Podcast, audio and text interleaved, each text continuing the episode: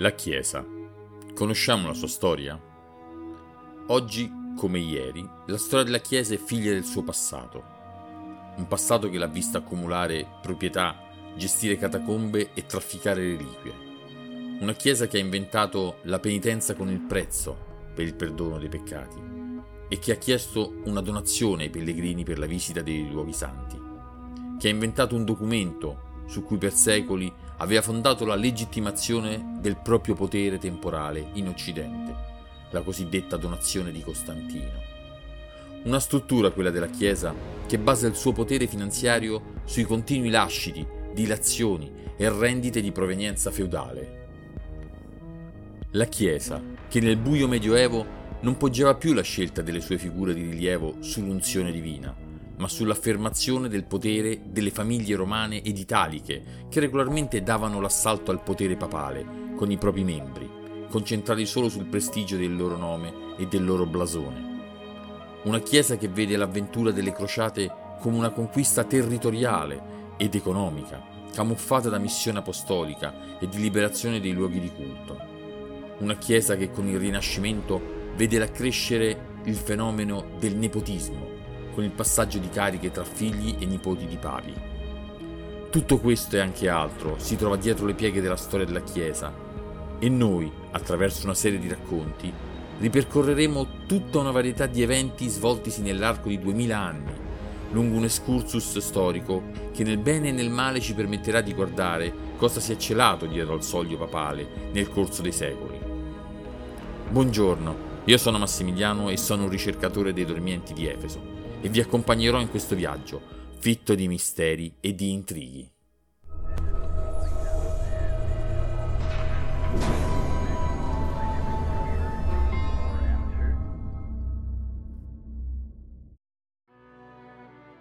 La Chiesa inizialmente una comunità non riconosciuta nella Roma pagana imperiale. È un gruppo di persone che si radunano intorno a una figura carismatica che si fa portavoce di un messia crocifisso anni prima un vicario o anche un vescovo. Si incontrano nelle catacombe, cioè in aree cimiteriali sotterranee utilizzate nell'antichità. Sono solitamente scavate in rocce facilmente lavorabili e di solito sono il frutto di donazioni di terreni fatte dai nuovi accoliti, principalmente donne. Naturalmente insieme ci sono anche i lasciti in denaro, ovviamente.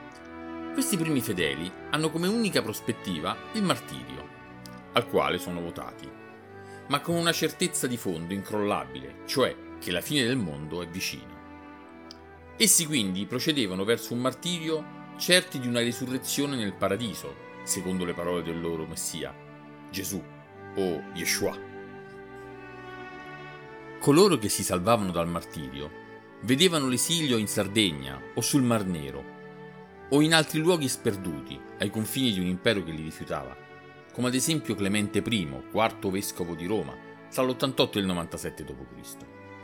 Di lui si dice che iniziasse a convertire anche i condannati ai lavori forzati nel Chersoneso, ma scoperto dai suoi guardiani finisce con una pietra al collo in fondo al mare.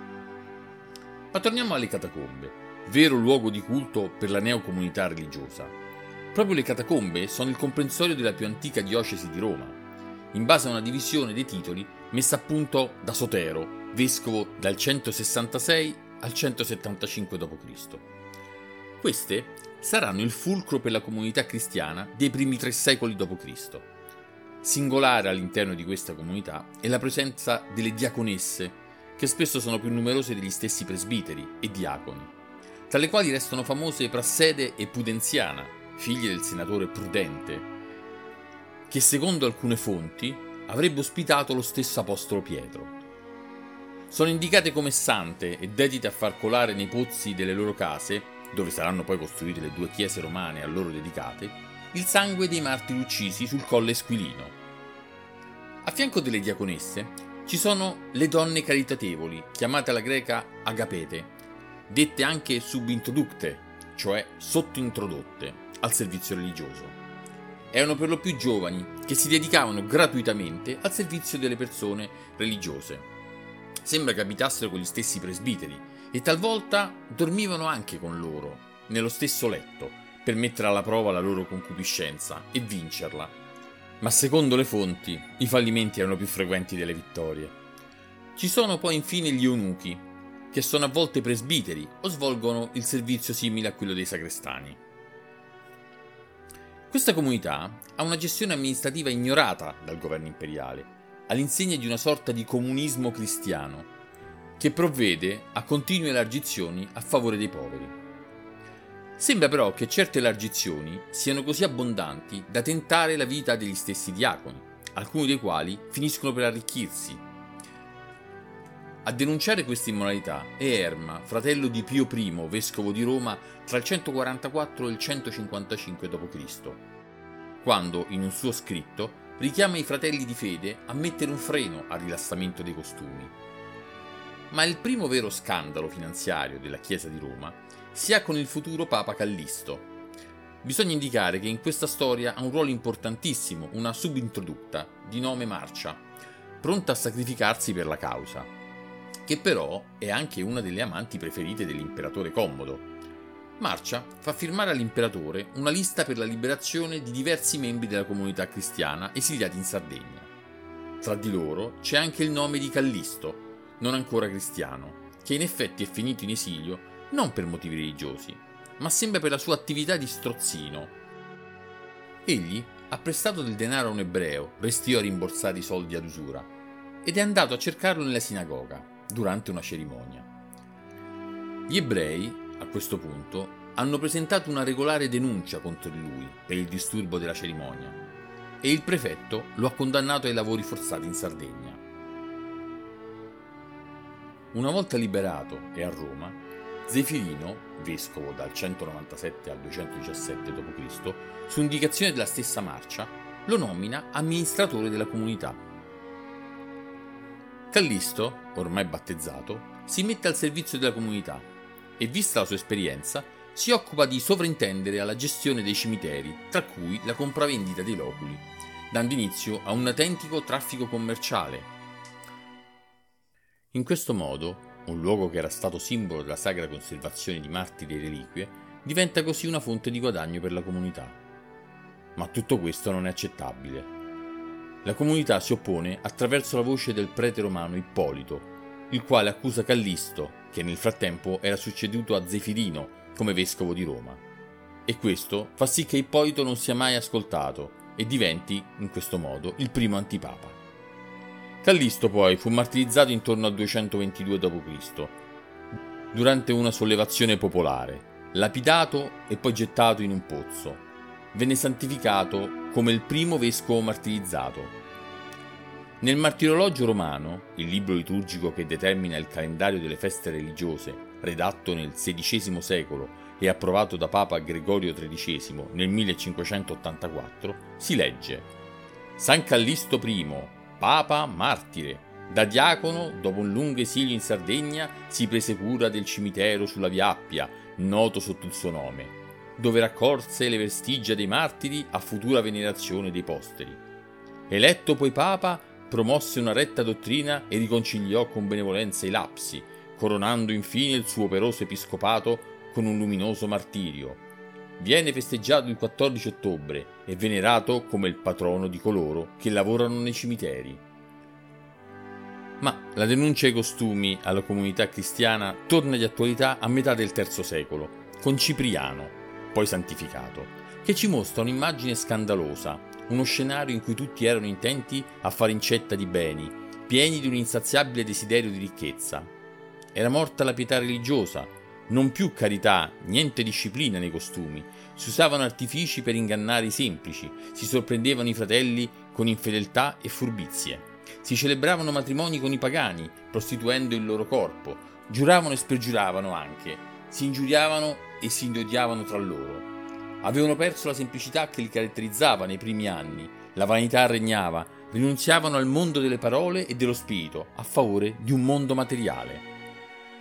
La situazione raggiunge il suo culmine nel 250 d.C., quando l'imperatore Decio, convinto del pericolo della setta cristiana per lo Stato, emana un editto che impone a ogni suo suddito di presentarsi davanti a una commissione di cinque membri e offrire un sacrificio agli dei, per provare l'adesione alla religione pagana.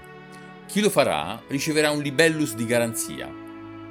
Ora, perfettamente in linea con le critiche di Cipriano, i cristiani reagiscono con numerose defezioni e con vari casi di apostasia. Per evitare la morte cadono in sacrilegio e in questo modo nascono i lapsi, cioè i cristiani che sotto la minaccia delle persecuzioni compirono atti di adorazione verso gli dei pagani. Questi vengono allontanati dalla comunità. Molti ricchi riescono a comprare il libellus e si mettono in regola con l'editto. La comunità a questi li soprannomina i libellatici. Dall'altra parte sono molti i martiri a Gerusalemme, Antiochia e a Roma. Cipriano si rifugia a Cartagine, mentre Fabiano, vescovo di Roma dal 236 d.C., viene condannato a morte e sepolto nel cimitero di San Callisto. Ad egli gli succede Cornelio, vescovo dal 251 al 253 d.C., che avrà una visione più tollerante verso i lapsi, rimettendoli in seno alla comunità. Ma un convertito gli si oppone, Novaziano, che li ritiene indegni di essere considerati cristiani. Novaziano, in questo modo, diventa il secondo antipapa. Cornelio reagisce convocando una sessantina di vescovi nel primo storico concilio di Roma. Questi decidono per la condanna di Novaziano e dei suoi seguaci. Novaziano, impaurito, fugge in Africa, dove finisce vittima delle persecuzioni, che seguitano più o meno per tutto il III secolo, culminando in quelle dell'imperatore Diocleziano del 303. Vanno segnalate, oltre alle persecuzioni, anche la distruzione di numerosi luoghi di culto. Infatti, si fanno risalire, secondo alcune fonti, le possibili traslazioni delle salme di Pietro e Paolo, nel 258 d.C. queste vengono traslocate dai sepolcreti del Vaticano e dell'Ostiense nel cimitero che sarà poi detto di San Sebastiano, per proteggere da eventuali profanazioni. Questo non toglie la probabilità che le due salme potrebbero essere andate perdute, ovviamente sempre se i due personaggi siano stati a Roma, ma questa è un'altra storia. Tornando al periodo, notiamo che la frammentazione nelle varie città ha determinato il diffondersi e la nascita di numerose eresie, e in più di tutto l'affermazione della neoreligione mitraica, i cui seguaci si contrappongono con una vera e propria lotta territoriale. Infuria così la lotta sulle proprietà e sul predominio della Roma sotterranea. E questa sarà una guerra senza esclusione di colpi. Restiamo desti, non cadiamo nel sonno dell'ignoranza, vegliamo nella notte, ricordando sempre che la situazione in cui ci troviamo oggi è figlia di ciò che è accaduto ieri chi controlla il passato controlla il futuro, chi controlla il presente controlla il passato. Noi siamo i dormienti di Efeso e vogliamo solo che tu inizi a fare e farti domande, perché è nella domanda la chiave di tutto, non nella risposta in sé per sé.